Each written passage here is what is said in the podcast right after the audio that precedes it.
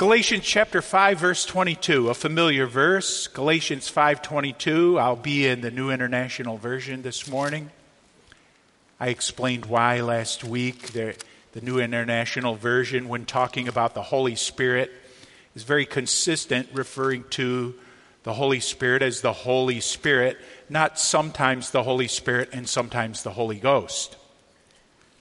Galatians 5:22 says, "But the fruit of the spirit is love, joy, peace, forbearance, kindness, goodness, faithfulness, gentleness, and self-control. Against such things there is no law."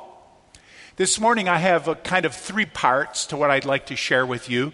The first part is in talking about the definition of the fruit of the Spirit. And the second part is the definition of the effects of the Spirit, distinct from the fruit of the Spirit, the effects of the Spirit. And finally, I'll put the two together the fruit of the Spirit and the effects of the Spirit, Lord willing.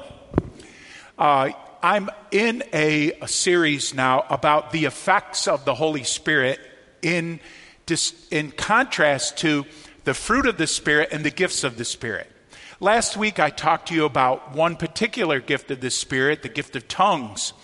And if you will, during this series, allow me to kind of bounce back and forth between the effects of the Holy Spirit, the gifts of the Holy Spirit, and the fruit of the Holy Spirit, to kind of bounce around between those and not, uh, not have to be tedious about covering each one each time I share with you.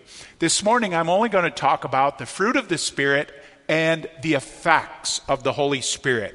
Here we see fruit. It's a category named by the Bible. And the Bible is not defining fruit like a dictionary would.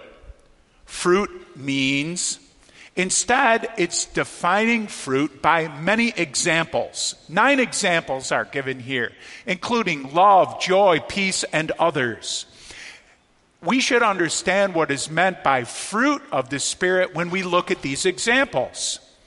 And I don't really think there's anything wrong with thinking or even speaking of fruits, plural even though we don't usually use in the English language the word f- fruits, plural, like that, fruit, singular, is our common way to refer to fruit even when we mean many different kinds of fruit. For instance, we go to the grocery store and we go to the fruit aisle or the fruit department or the fruit section. And then when we go into the fruit section, we see apples and bananas and pears and a whole big selection.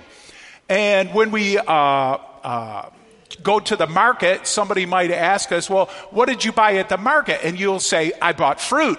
Oh, you did? What did you get? I got um, uh, grapes and, and uh, apples and bananas, and they're all so fresh and they were so inexpensive at the market.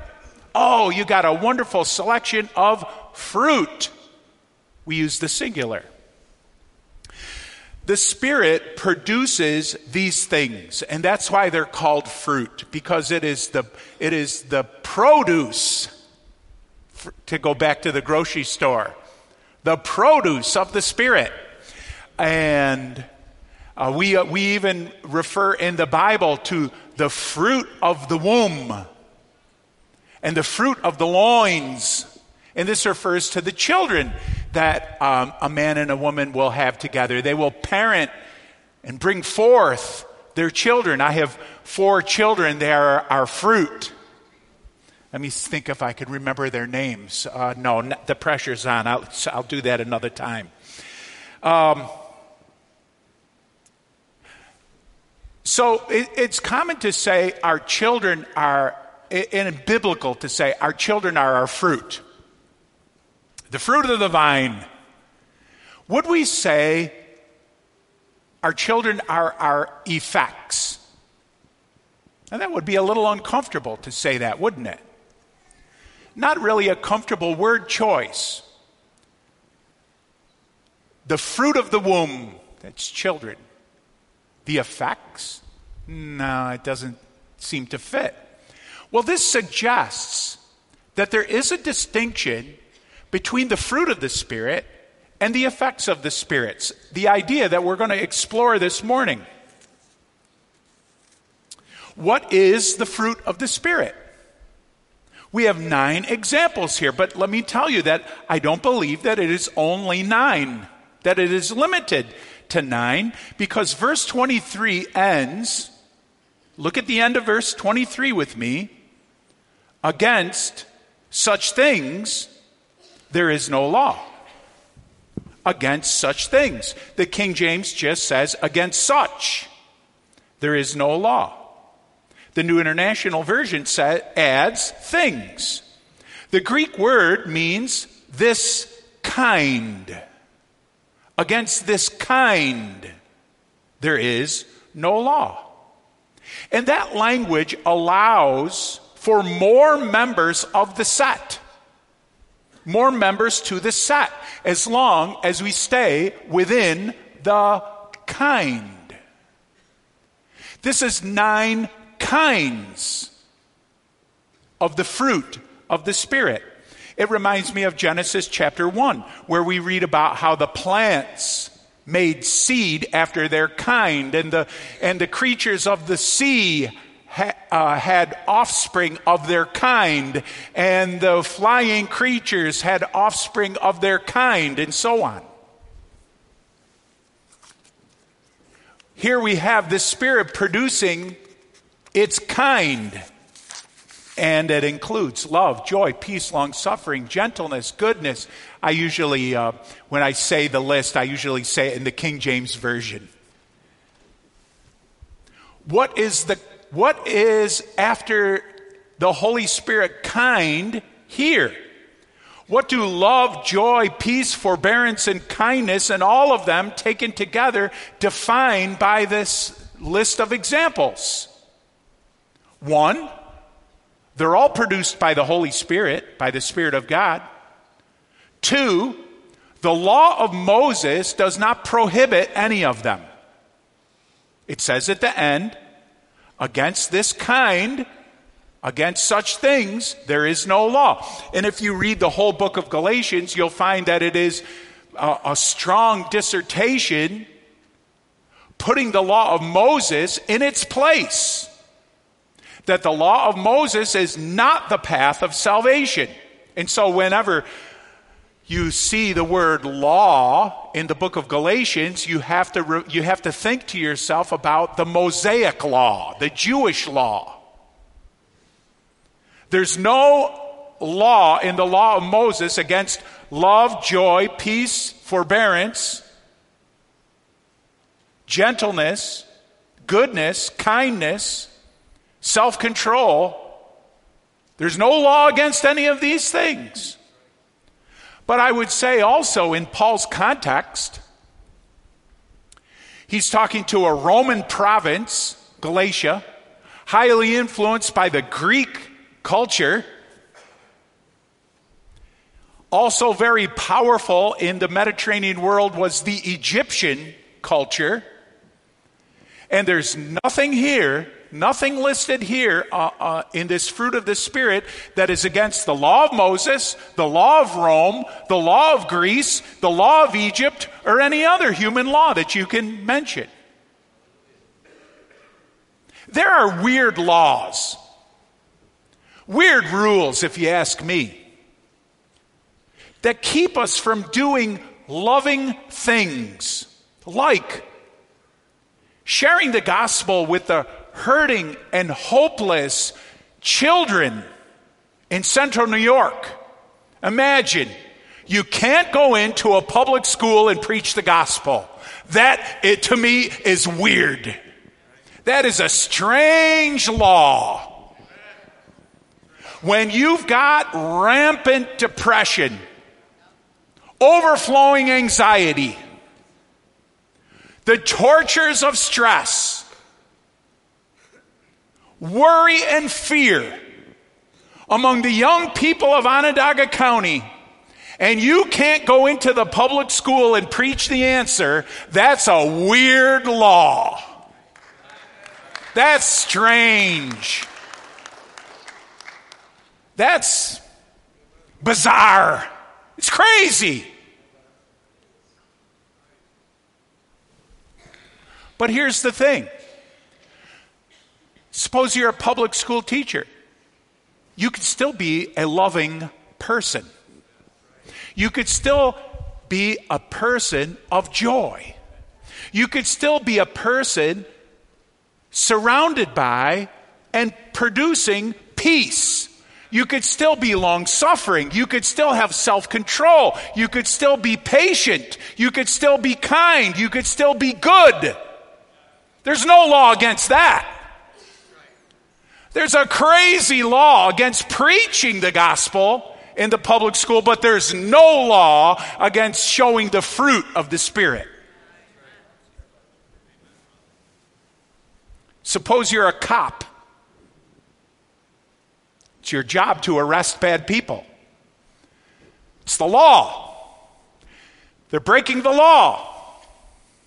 Wow, I was on the way to church this morning, corner of Thompson Road and I think it's Salt Springs Road by Le Moyne College. A guy just flies through the stop sign, doesn't even slow down right in front of me. Good thing I was stopping for it like a good citizen. I'm so good, right? Uh, he flies through it, then goes down the hill on Thompson Road and goes through the red light without ever slowing down. Boy, I wish a policeman was around to see that guy and arrest him. Your job, if you're a cop, is to arrest the bad people, to stop the bad people. However, that doesn't mean that you can't be loving, patient, kind, good, joyful. There's no law against any of that. You're not required to be mean.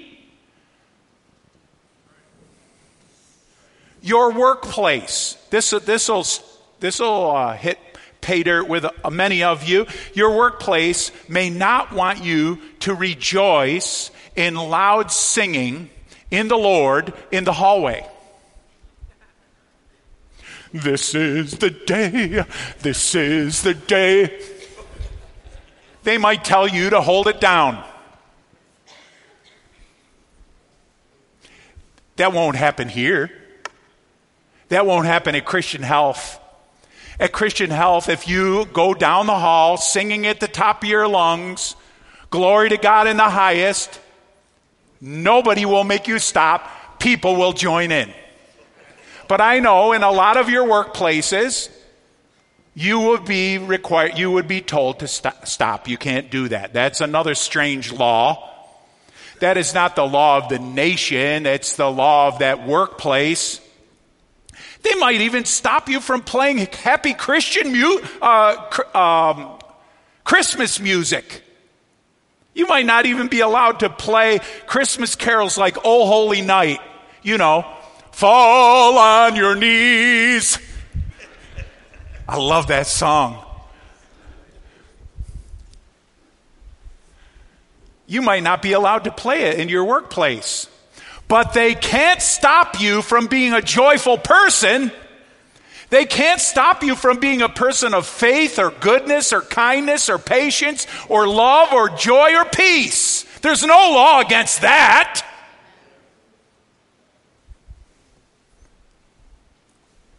Against, let's call it, attitudes. Against such attitudes, against such traits, there is no law. We might say, uh, we could substitute for the word fruit attitudes or traits. The attitudes of the Spirit, the traits of the Spirit are love, joy, peace, long suffering. Now, let's see. We have nine of them here.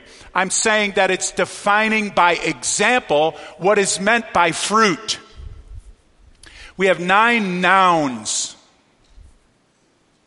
I'm suggesting to you that they refer to attitudes and traits. Well, let's think of another attitude or trait. Should we include it? Could we add it? Is it a possible tenth? What about, for instance, hope? Hope. Could we say love, joy, peace, hope? Is that of the Spirit kind?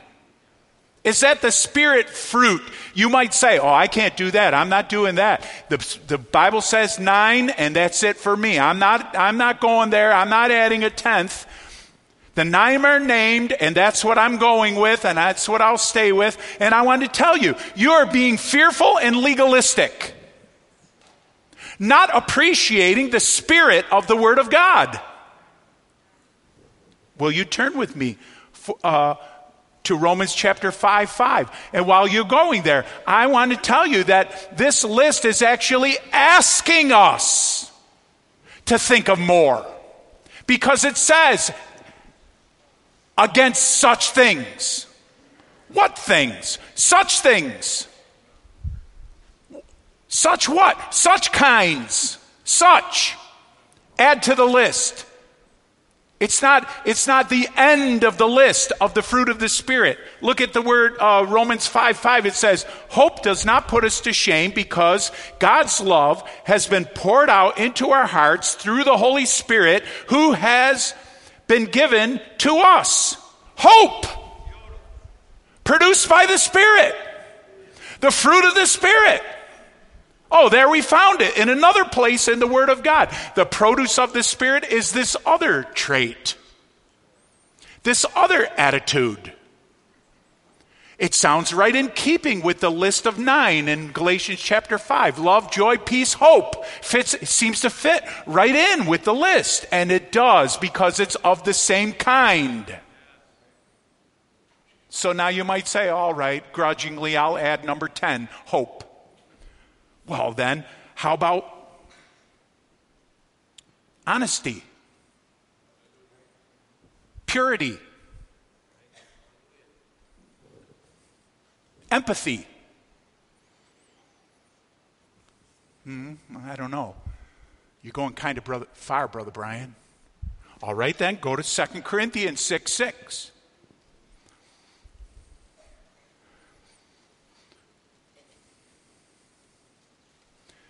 2 Corinthians 6 6 says, in purity, understanding, patience, kindness. Well, there's patience. That was in the list of nine in Galatians chapter 5. There's kindness. That's in the list of nine in Galatians 5. But it's adding here, isn't it? Adding here purity and understanding, which I'm going to take as empathy empathy, understanding. Being able to see where somebody's at, appreciate where somebody's at, the challenges that they're going through, the challenges that they're experiencing, not being closed and hard hearted to where somebody else is at, but being empathetic, being able to understand and, and, and uh, walk in their shoes, so to speak. Take a ride in their skin, so to speak. Understanding. And the verse goes on and it says, in the Holy Spirit and in sincere love.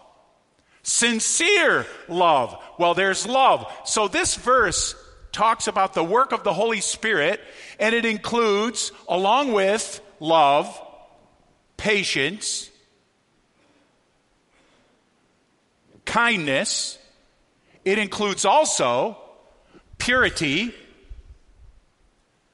understanding, which I'll call empathy, and sincerity, which I might call honesty. Honest love. Oh, our list of examples of the fruit of the Spirit is now up to 13. Well, we can't stop there. You don't, you don't ever stop at 13, right? You always go at least to 14. It's just a, a thing. But you know what? I'm going to stop right there. I, we, we could go searching for more.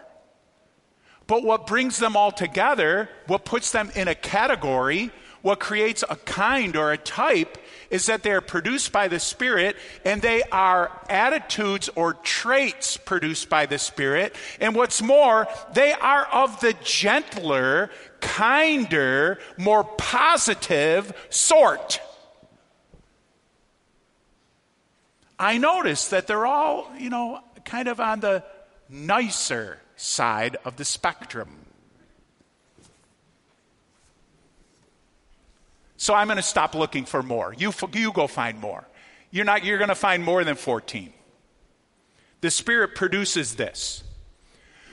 Now we have an idea of what fruit is talking about.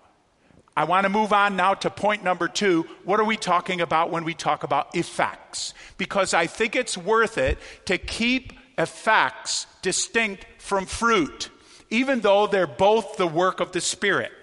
This is not just a course that I'm sharing with you about spirit taxonomy, so to speak, correctly categorizing gifts, fruits, and effects. We're heading somewhere with this. If you give me a little bit of your time and patience this morning, we'll see if the Spirit has given you the fruit of patience this morning. 2 Corinthians 12 3. I'm sorry, 1 Corinthians 12 3. This is famously and importantly, you all should know, this is where we're introduced to the gifts of the Spirit. But I'm turning here to talk to you about the effects of the Spirit.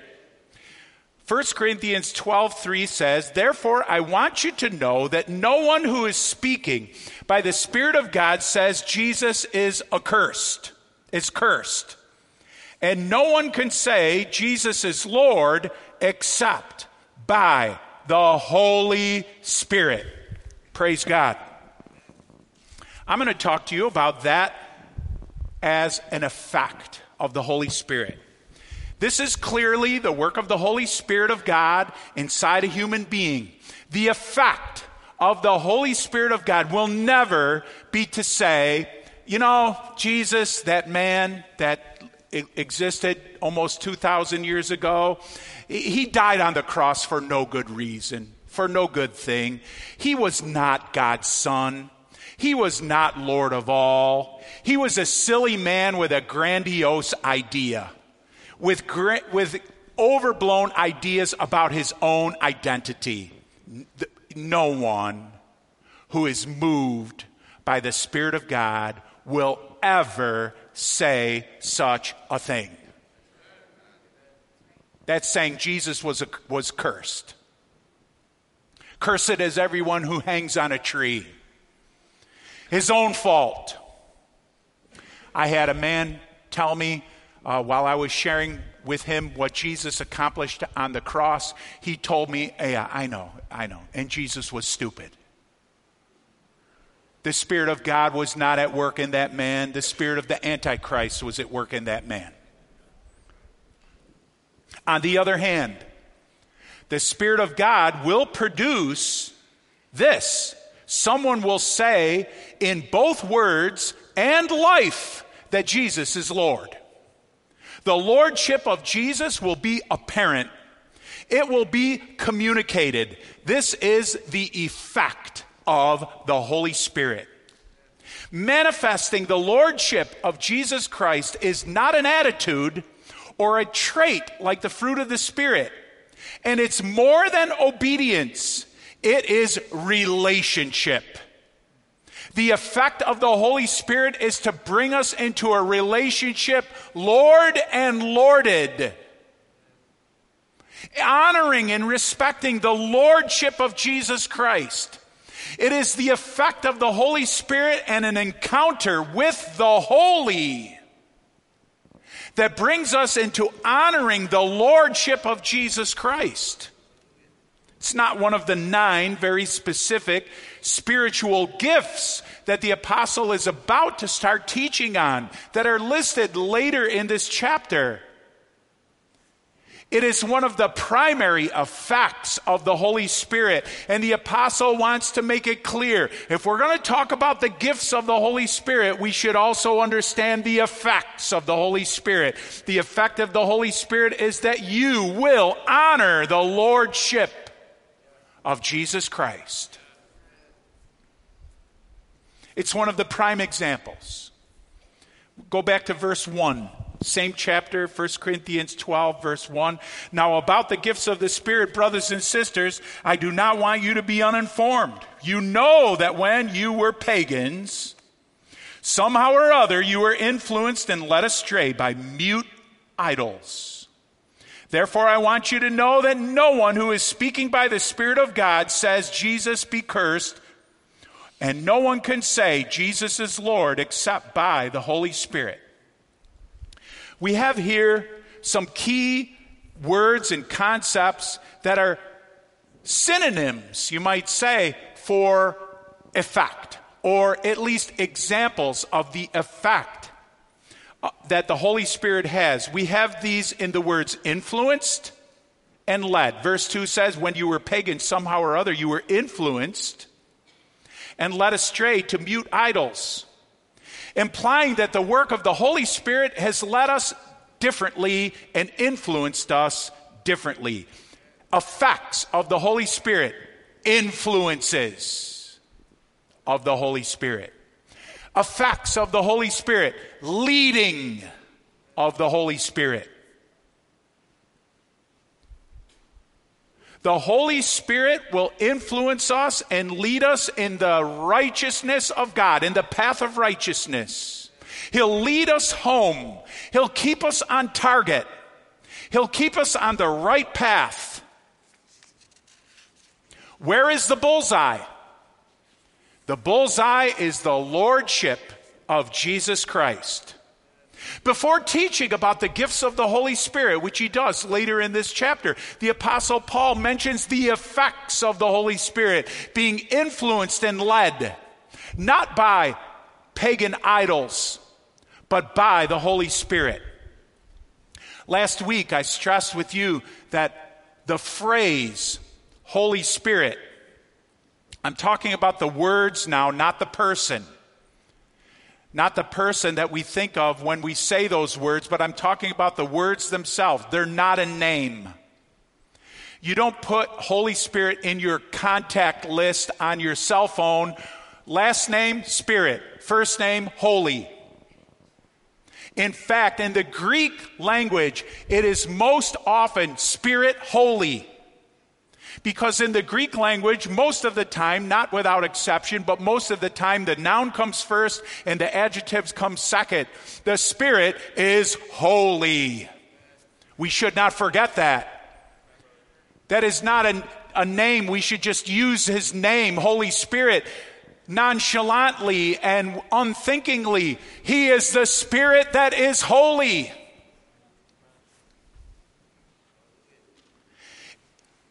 If He is with us, He will set the tone of our gathering and of our lives. Like the, the words, holy, holy, holy, repeated night and day, day after day, by the creatures hovering around the throne of God, two wings covering their faces, giving, giving uh, the impression of shame, two wings covering their feet, giving the impression of humility and carefulness and the fear of God two wings using, being used to fly around the throne of God, crying out, Holy, holy, holy, setting the tone of heaven.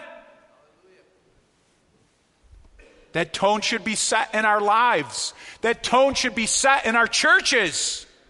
Holy, holy, holy. They don't say, Giving, giving, giving. Generous, generous, generous. Kind, kind, kind. Gentle, gentle, gentle. Loving, loving, loving. They don't say any of those, even though the Lord is all of those things. Don't get me wrong. He's loving, He's kind, He's gentle, He's merciful, He's gracious, He's all of those things. But to set the tone of heaven, the thing that is repeated day and night is holy, holy, holy. Can I hear an amen? Wherever the Spirit is at work, the holiness of God will be honored. It is the effect of His presence. I'm not talking about kumbaya. You know, kumbaya, my Lord, kumbaya. Oh, He's so near us now, and we all feel comforted with the comforting uh, uh, gathering together of the people and it's around the campfire, and we have it's such a mood of of uh, gentleness and peace, and it's a little different than holy, holy, holy. when people encountered that, they fell on their faces. Their knees shook. That's just the way it is. Say, well, I don't like that quality of God. Well, I guess you don't get to say anything about it. It's, it's for us to come into his presence and honor his holiness. And wherever God is at work, Jesus Christ will be honored because Jesus Christ came into this world to honor the holiness of God. The great problem in heaven was the holiness of God it not only set the tone, but it also created an unavoidable problem that heaven is holy, God is holy. He doesn't let unholiness come into his house. He doesn't let unholiness st- set foot on his ground. He doesn't let uncleanness come near him. And so, what was he going to do with an unclean people like us? Sinners like us. Jesus Christ came to this world to shed his blood on Calvary's cross in honor of the holiness of God, to satisfy the holiness of God. We're not going to appear before him when we die and say, Oh God, I really love you. I thank you. I sang Kumbaya by the campfire so many times and was touched. What did you do with my son? Well, I, I didn't get it. You know, I'm sorry. I didn't get it. I didn't, I didn't get it. I didn't understand it. I didn't make a commitment. And the, God is not going to then say, Oh, uh, I'm sorry, at his right hand, Jesus, he didn't get you. But I'm going to let him in anyway because kumbaya. You know what I'm saying, man? Cool? You cool with that? Jesus is going to look at the Father Father, you know I'm with you all the way. Put his head down a little bit. And the Father's going to go to the soul that's appearing before him. Wait a minute, wait a minute, wait a minute. You didn't get it? The perfect man on the cross for you, you didn't get it? You didn't get it because you didn't want to get it. No, you can't come in my house without my son. I will never disrespect my son that much. I will not disrespect my son like that. You can disrespect my son and pay the consequences. I will never disrespect my son. You see, the Father is holy when it comes to the Son, and the Son is holy when it comes to the Father, and the Holy Spirit is holy when it comes to them both. Hallelujah.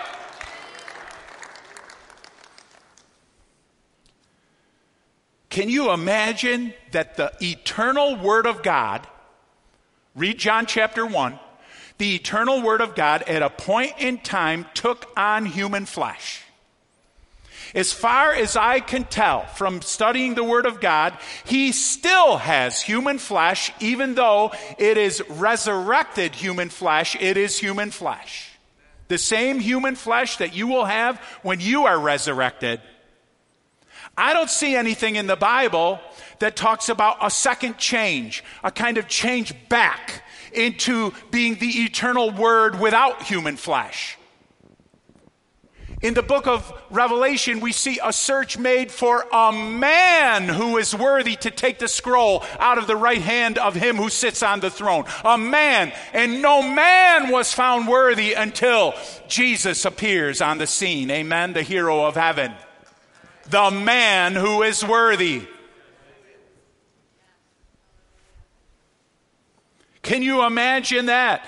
God, the eternal word, took on human flesh for the rest of his human exist, his eternal existence?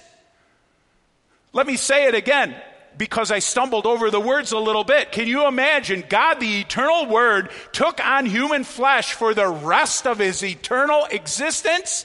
God is then going to disrespect the one sitting at his right hand and let somebody into heaven without Jesus? Right now, I'm under the effect of the Holy Spirit. The effect of the Holy Spirit is making rise up in me a holy dedication, like a one mindedness, like a single mindedness about Jesus. That's an effect of the Holy Spirit. Give me a little more time to develop this concept. Hallelujah. Last week, we talked about the example of Peter, John, and 120 Galileans. The Holy Spirit enabled them to speak to a culture from outside that culture. They were not part of that culture, but they could speak to it. And then it's like the Lord enabled them, almost like they were lifesavers, plucking people out of the dangerous waters around a sinking ship. They were enabled by the Spirit of God to pluck people out of their sinful, crooked pathways and turn them to salvation and eternal life in Jesus Christ with amazing ability. Hallelujah. When they were threatened by a very powerful and violent culture, one that killed Christ, something like, I'll have to say, the culture we live in right here in, in uh, central New York in 2021 would like to kill the gospel, kill Christ, make us shut up, make us stop. It's violent. Stop it. Be quiet. If you must, do it for an hour on Sunday mornings, but keep it there. A very similar pressure to what James, I'm sorry, John and Peter and the 120 Galileans came under in just such a time, the Holy Spirit filled and shook the place where they were praying. And they left that place ready to resist the, the pressure that they were experiencing. This conviction that they demonstrated, this dedication, is not one of the nine gifts of the Holy, uh, not one of the nine gifts of the Holy Spirit, tongues and, and the word of faith and the word of and the knowledge and the word of wisdom and so on, prophecy. This is not one of the fruit or traits that the Holy Spirit produces, like love, joy, peace, forbearance, and so on. This is what happens when people have an encounter with the holy. They become single minded. They become zealous. They become dedicated. And so, by the Holy Spirit, Peter would continue to proclaim the message that Jesus is Lord. It is by the Spirit that people proclaim Jesus is Lord. That single mindedness, that dedication to that one concept. Our brother Rocky Ganella just went home to the Lord last night. Was he or was he not single minded and dedicated to the one concept that there is no other name under heaven by which man can be saved than Jesus Christ? Is it true? Was that him? I'm telling you, that was an effect of the Holy Spirit. An encounter with the Holy. He had an encounter at a bar, at a wedding reception with the Holy Spirit, and it changed his life. Hallelujah. Let's, let's uh, take a look at the ministry of Peter in the book of Acts and drop down at a few passages that illustrate this one mindedness, this single mindedness, which we could say in a way is holiness. Acts chapter 2, verse 21. Everyone who calls on the name of the Lord will be saved. I'm telling you, He's Lord. I'm telling you, call on Him. I'm telling you, there's nobody who can't call on Him. Chapter 2, verse 36.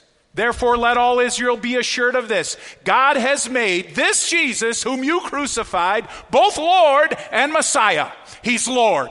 This is the effect of the Holy Spirit. Peter is calling Jesus Lord. Remember what we read in 1 Corinthians 12 3? No one can call Jesus as Lord by, except by the Spirit.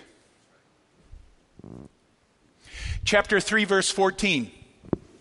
You disown the holy and righteous one and ask that a murderer be released to you. You killed the author of life, but God raised him from the dead. We are witnesses of this. By faith in the name of Jesus, this man whom you see and know was made strong. It is Jesus' name and the faith that comes through him that has completely healed him, as you can all see. Notice, Peter is turning the attention of the people listening to him to Jesus, to Jesus, to Jesus.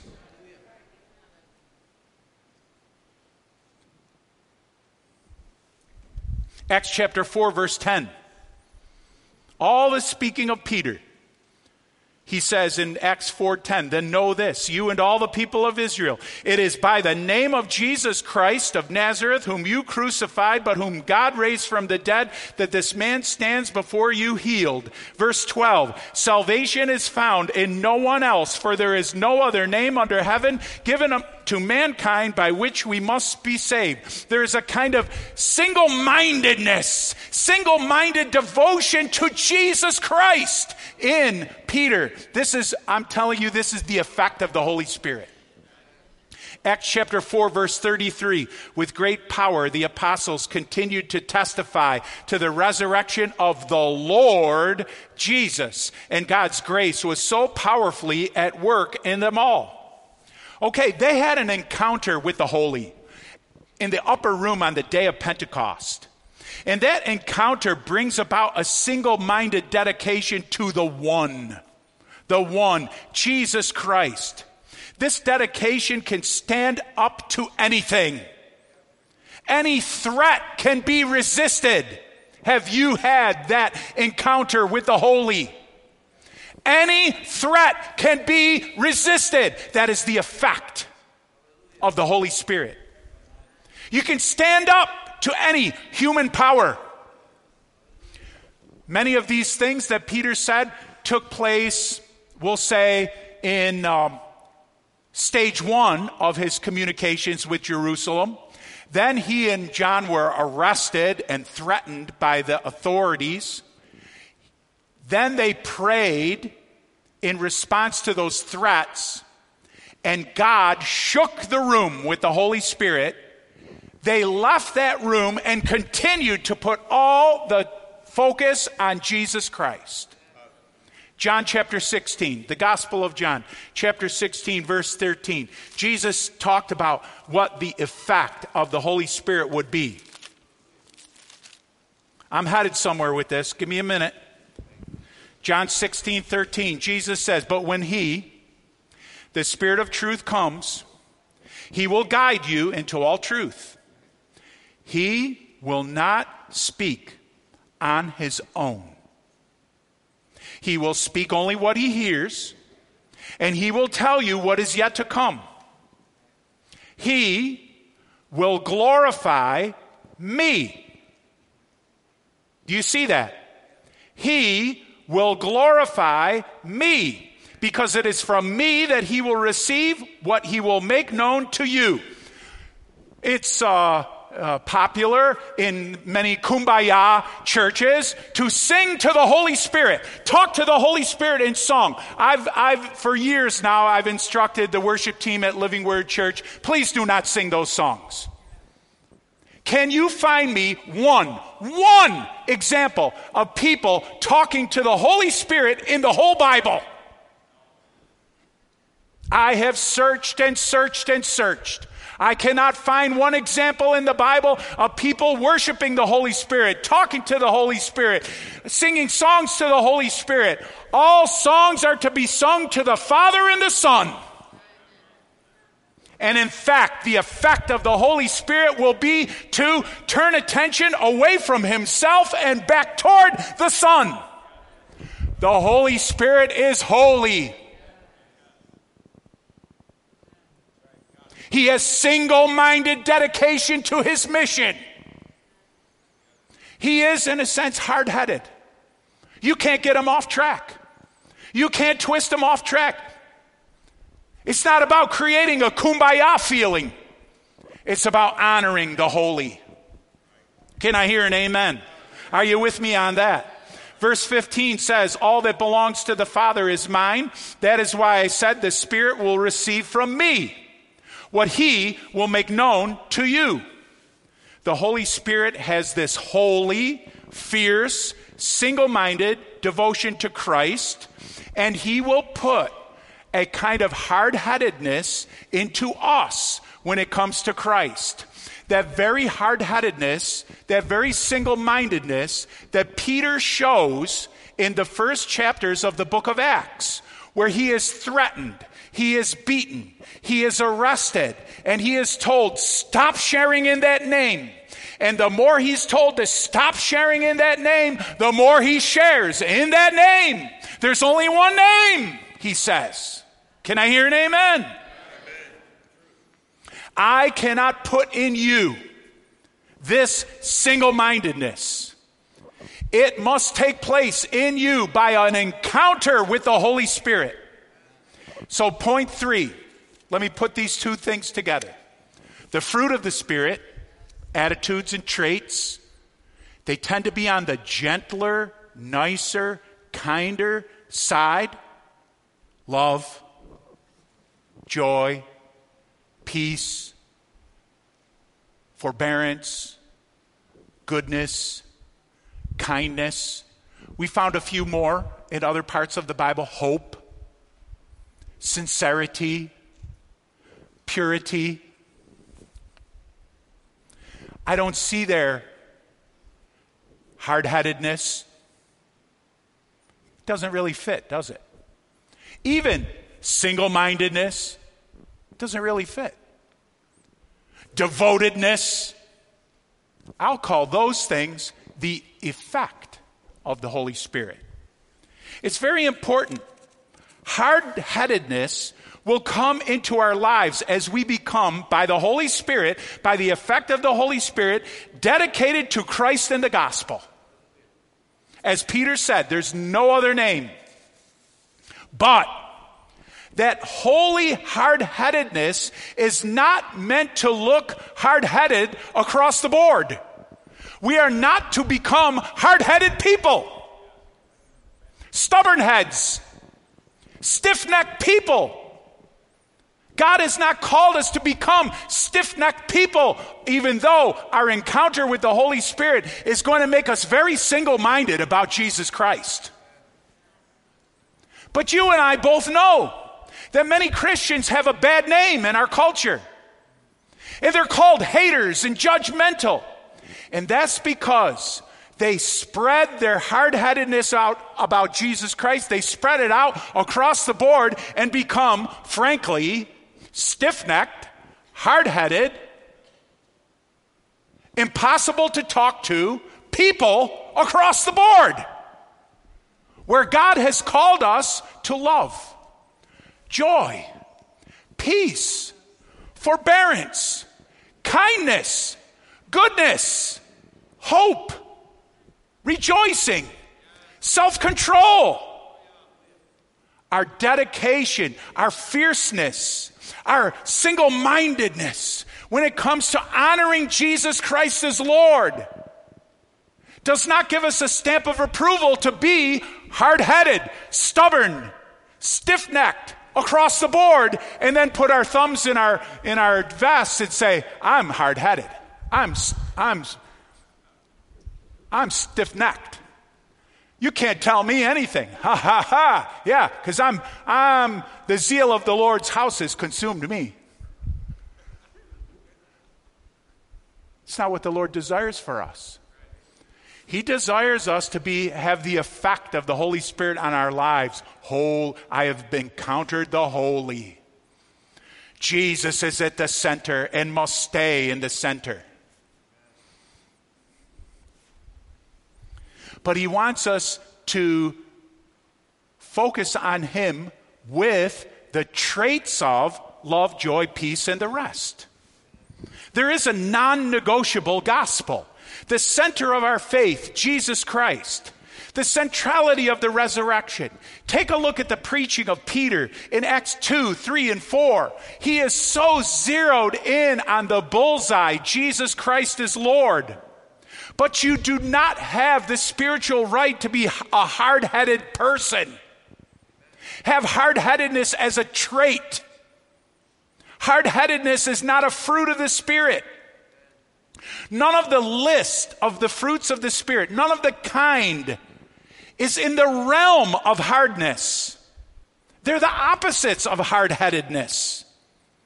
At the same time as you are single minded and uncompromising about the gospel and the centrality of Jesus as the worthy hero of heaven, you are to carry with you these traits love, joy, peace, forbearance, goodness, kindness, faith, humility, self control, hope, sincerity, purity. You see how they go together?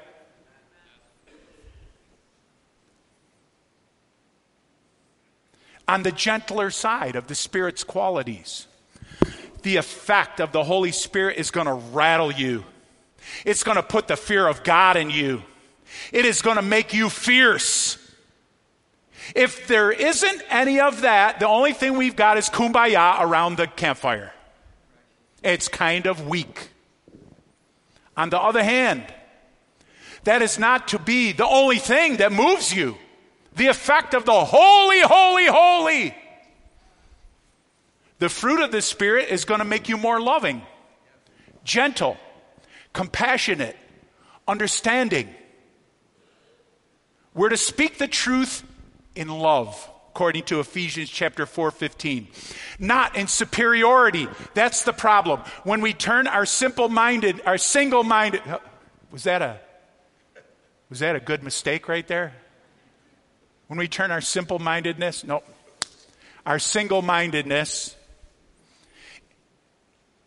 is not to turn into superiority, insecurity, competitiveness, pride, anger. It's not about winning. The word spoken in an attempt to dominate and manipulate is a word spoken by the flesh, not by the spirit. Speak the word. Put the attention on Jesus. Don't ever give up. Never stop being single minded on the significance of Jesus Christ. There is no other name under heaven by which man can be saved. But don't do so out of superiority. You're not superior. He died for you on that cross, too. Don't do it out of a, a, a need to win a debate. This isn't competition, this is salvation.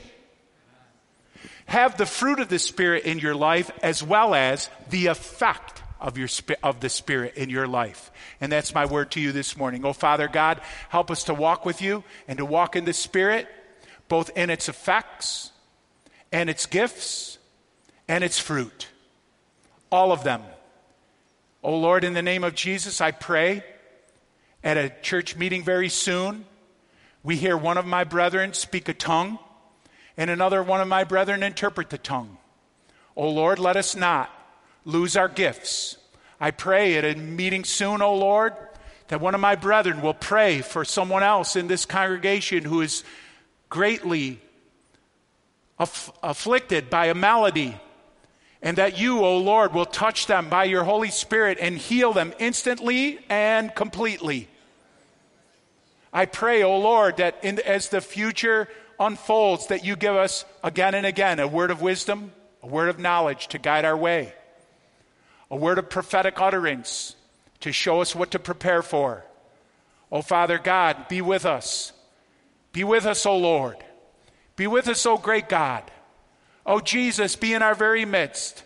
Send your Holy Spirit to us in the name of Jesus. Amen. God bless you. That's it for today.